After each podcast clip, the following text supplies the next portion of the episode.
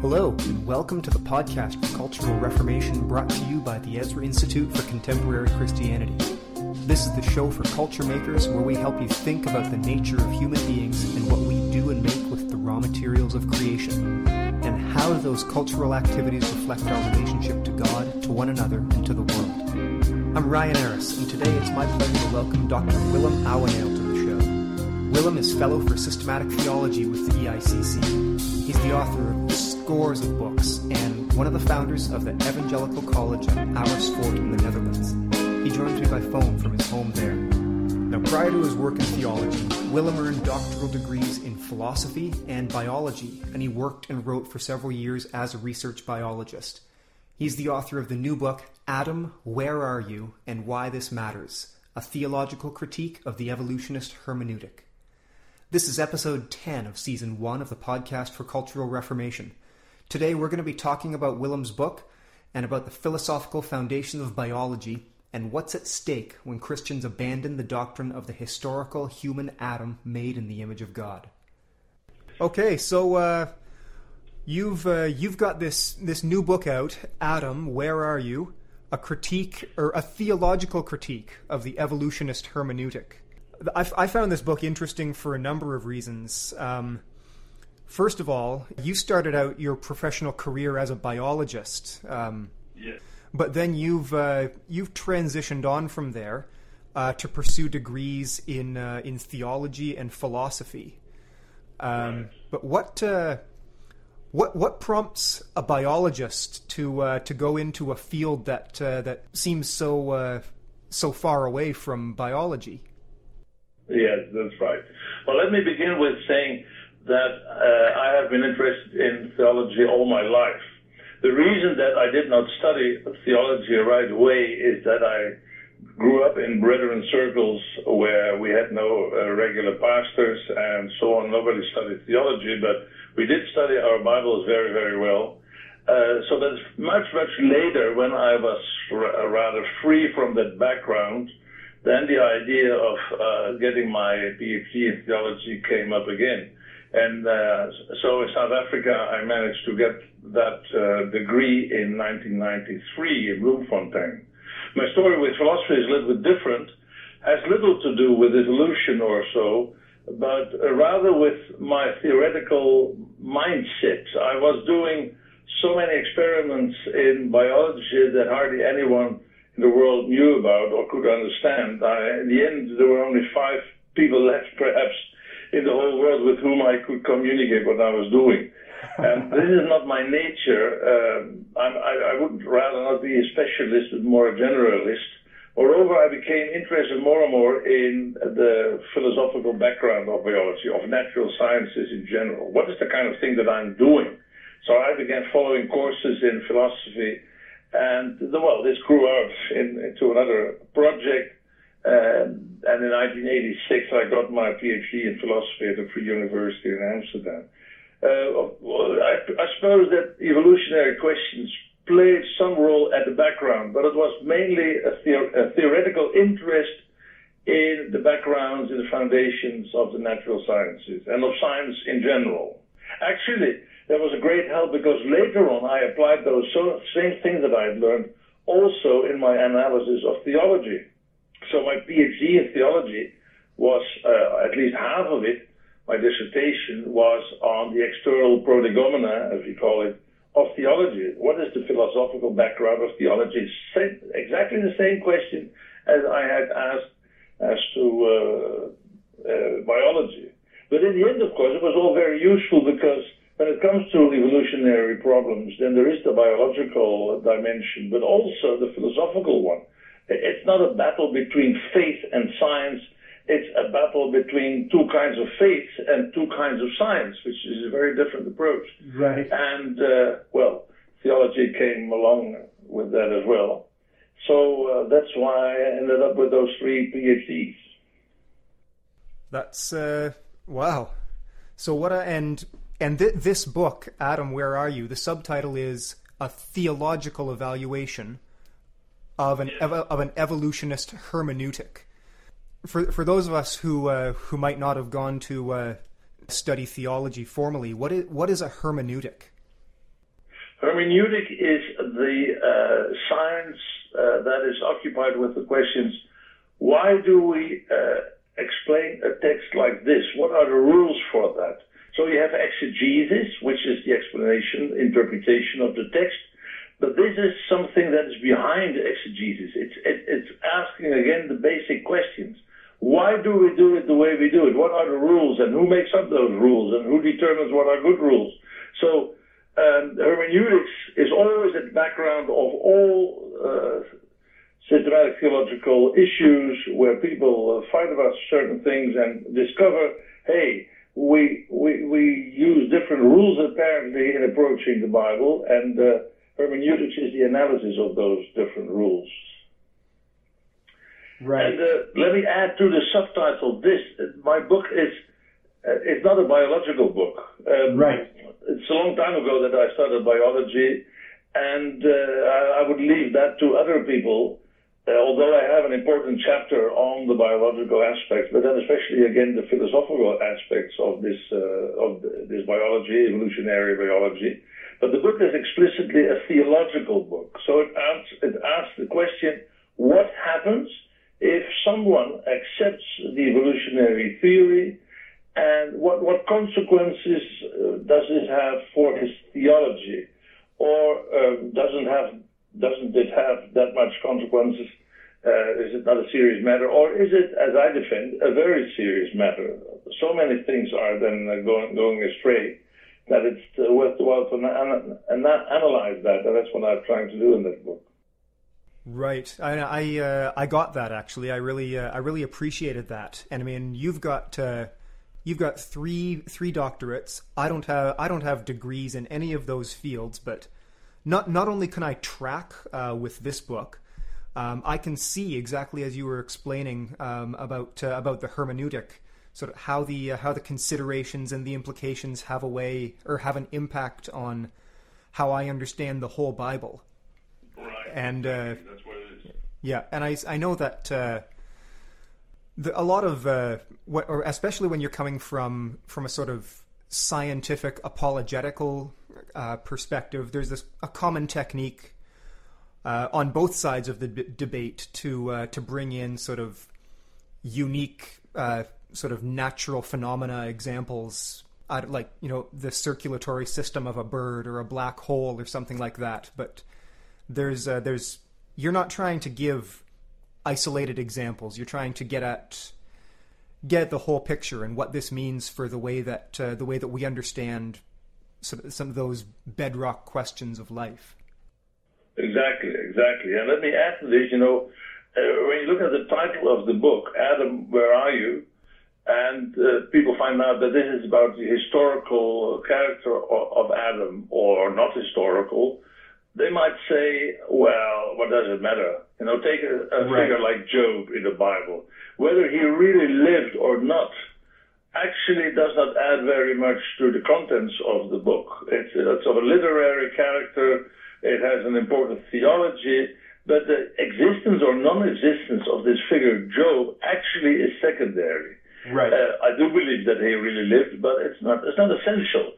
But with Adam, it's very, very different. We're dealing here with issues of origins. And those issues play a major role also in New Testament theology. It's not only the case in the letters of Paul, of course, Romans 5, 1 Corinthians 15, 1 Timothy 2 are a few passages that come to mind. Yep. And you see there that historical Adam plays an essential role. If there is no historical Adam, if there's not an historical fall, then you, you put uh, the, re- the redemptive work of Christ in jeopardy. And so that that is a very serious matter. So the book is not just about whether Adam really lived or not. It is about the essentials of uh, of especially of soteriology, another difficult word meaning the doctrine of salvation. A common theme that you're you're on about. It's not in the title, but it's all through the book is uh, this uh, this acronym AEH, or the doctrine of uh, Adam as an evolved hominid, and uh, and you write that uh, that AEH, this doctrine, is one of the greatest dangers threatening Orthodox Christianity and biblical theology today. Right. Can you just? You know, in earlier days, we had to do with what we called liberal theologians. And they were far easier to deal with because, you know, they denied the resurrection of Christ and they denied all the vital elements of our Christian faith. But now, nowadays, we have to do with uh, authors, both on your side of the ocean and on my, my side, um, who say, no, no, no, no, we are Orthodox Christians. We believe in the resurrection. We believe in the uh, atoning death of Christ, etc. But we think that it is not essential that you also believe that Adam was created separately by God and that there was such an event as a historical fall, etc. There we have to accept what science tells us because science has made it pretty sure that there was an evolution, etc. So the fight now is far more complicated because these people also get very easily uh, upset and offended when you tell them uh, this is heresy what you're doing, you know, because they are so Orthodox Christians. And I find this very awkward and very unpleasant, I must confess, because I do not want to doubt the honesty of those those people. But what they are doing is is a much greater disaster than liberal theology ever was. So where where did this uh, this view of Adam as an evolved hominid where did it come from and why is it uh, what is it becoming popular uh, sort of in recent years or has it always sort of been there under the surface? Well, um, of course, it was always there, but then, as I said, in liberal theology. Right. Because, you know, this is the power of science. Science has shown that. Science has proven that. Well, science is nothing of the kind. Science cannot prove anything that goes beyond the obvious. Uh, and we have to be very careful. That's just why I studied, you know, the philosophy of science. What what kind of thing is this? Right. And that's why I think it's so essential. So what kind of is this this kind of evolutionary theory? Is there a difference between evolutionary theory and evolutionism? Because isms always have to do with ideology and with philosophy. So what are these proofs, etc.? Um, now, if you tell people long enough that evolutionary is, evolution is a proven fact, uh, over the decades and so on and so on, then people in the end say, well, you know, we, we don't want to, to look stupid in the eyes of other people. If this is really what we have to believe, then for heaven's sake, let's try to find a way in which we can accommodate both Orthodox Christianity and the results of modern science. And they think they have managed to do so, and I think what they did was disastrous. That's the difference. Right. But this is this is the power of that science has in our culture, and of course already since the 19th century, science has shown that. We hear this all the time. And uh, when Christians start to believe that, well, the first who believed it, I, I repeat myself, were the liberals. But now we get yeah. more of those Christians beginning to believe it, and uh, this makes our task much more difficult. Yeah, you make uh, you make a point here that uh, with this issue, uh, for the first time, theologians are allowing their conclusions to be drastically modified by extra biblical and even anti biblical or anti Christian ideas. Exactly, exactly. But that is not the way they would put it, of course. You know, the makes it so complicated again. They say we are not being influenced by uh, ideas foreign to the Bible. This has nothing to do with ideas. These are solid scientific facts and they're neutral and they're objective. They have nothing to do with ideas or ideology. We only have to reckon with the facts, and the facts are general evolution, you know. And they like to uh, quote the example of Galileo, and in those days, you know, the Christians also thought that the sun was turning around the earth. Uh, rotating around the earth instead of the other way around. Right. And now we all know that they were wrong. And now, now this time we have to do the same thing uh, we have to believe again the facts of science. But I don't see this is very, very different from the question of rotation of sun and earth. Whether the sun is rotating around the earth or the other way around, again, is is not relevant at all. No issue whatever in the Christian faith is affected by this matter of, of the rotation of the celestial bodies. But with Adam and with the historical fall, it, it's very, very different. If Adam is an evolved hominid, then we are in big, big trouble. Now, this is what all those people like Peter Enns and Denis Alexander and all those others and uh, Denis Lamoureux, uh, I don't want to have truth, don't want to see as truth. And uh, I'm not, I repeat, I, I don't want to doubt their sincerity or their motives. That's not the point at all. I'm right. only fighting that what they say, what they write, and not what they think in their heart of hearts. Now, that, uh, that being said, is, is there is there an ethical component to doing biology? Is there an, an ethical component to uh, to scientific investigation? Yeah, but then in a very, very different domain. For instance, if you're going to apply the results of your medical and then especially uh, biological and especially medical uh, experiments on people, then you get to have to do with all kinds of, of, of ethical uh, considerations. Sure. But in sure. normal biological research, I'm not talking about medical application, then the ethics is nothing more than the ethics that we find in all science and in all human behavior. Be fair to the facts. Don't have your facts influenced by your ideology. And I add at the same time that actually this is already mistaken because there are no such things as objective facts. We always look at the facts uh, through certain glasses.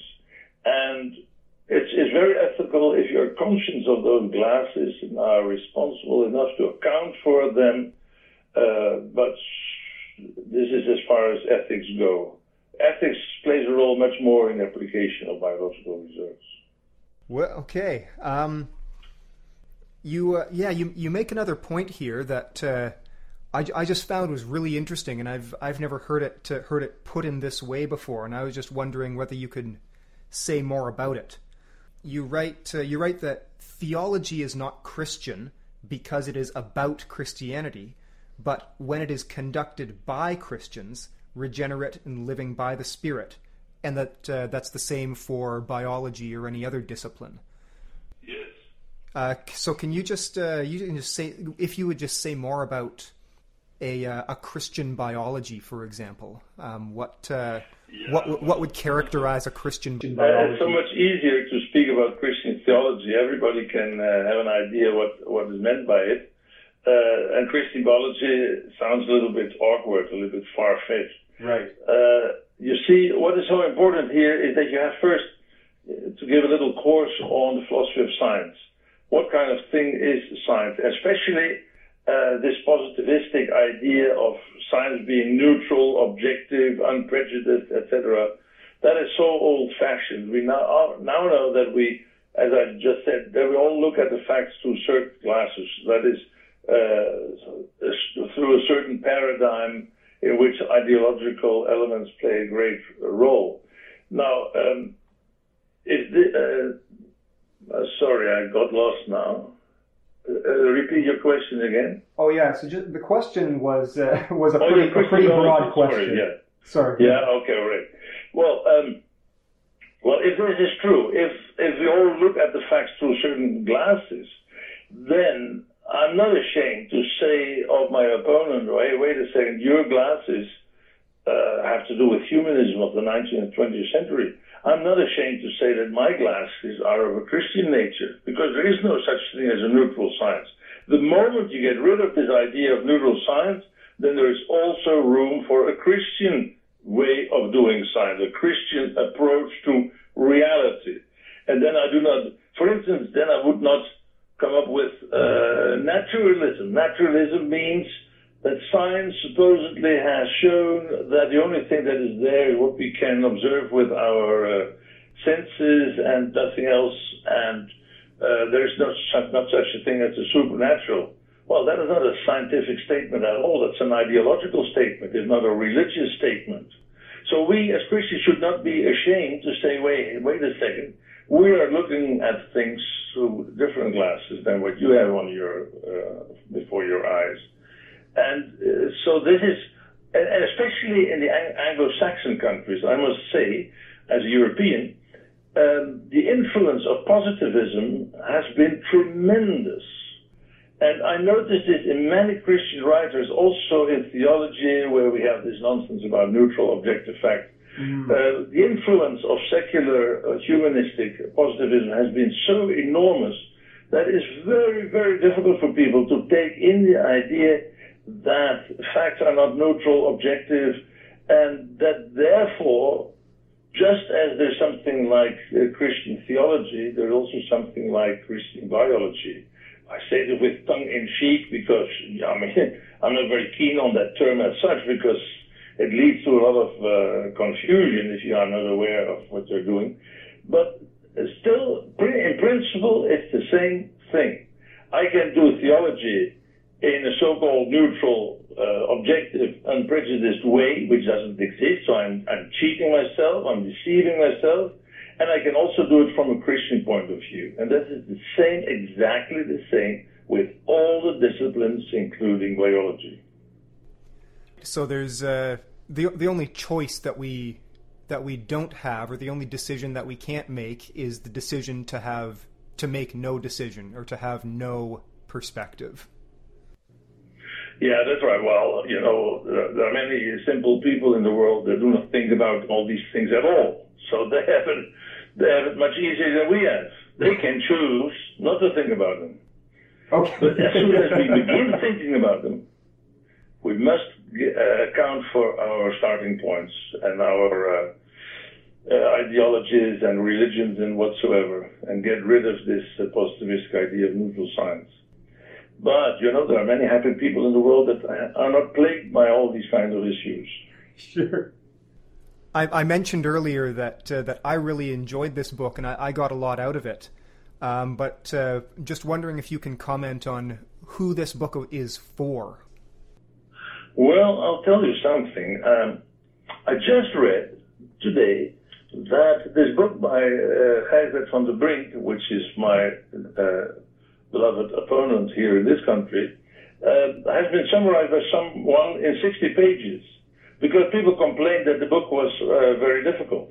And this is hardly avoidable uh, I have written a complicated book. My subtitle sure. of the book is rather complicated, just to tell people, hey, wait a second, this is not going to be an easy book, not for between the sheets before you fall asleep. Yeah, yeah. Uh, it's, it's, it's a complicated matter. Yeah, usually a and subtitle somebody is, will uh... come up with the idea to do the same thing and summarize the whole thing to 60 pages so that uh, everybody can understand it. Sure. But you know, uh, that this is always a, a difficult choice. I can write in such a popular, easy way that many more people can understand me, but then all the critical people will say, well, hey, you step over the real issues too easily. So I chose to write a complicated book. Nope, fair enough. Okay, well, thank you very much. The, the book is Adam, Where Are You? A Theological Evaluation of the Evolutionist Hermeneutic. And that uh, that's out in uh, in Europe in Dutch, and it's coming out this summer in uh, in English here in uh, in Canada and North America. Yes, just in case somebody might be interested, I'll uh, say the Dutch title, which is Adam, waar ben je? That's for those who understand Dutch. That wasn't so. That wasn't so difficult. okay, I suppose it was not. Hope you've enjoyed this episode of the podcast for Cultural Reformation. Please take a moment to subscribe to the podcast on iTunes, Stitcher, or Google Play Music and leave us a rating or a review. For more Ezra Institute resources, please visit www.ezrainstitute.ca.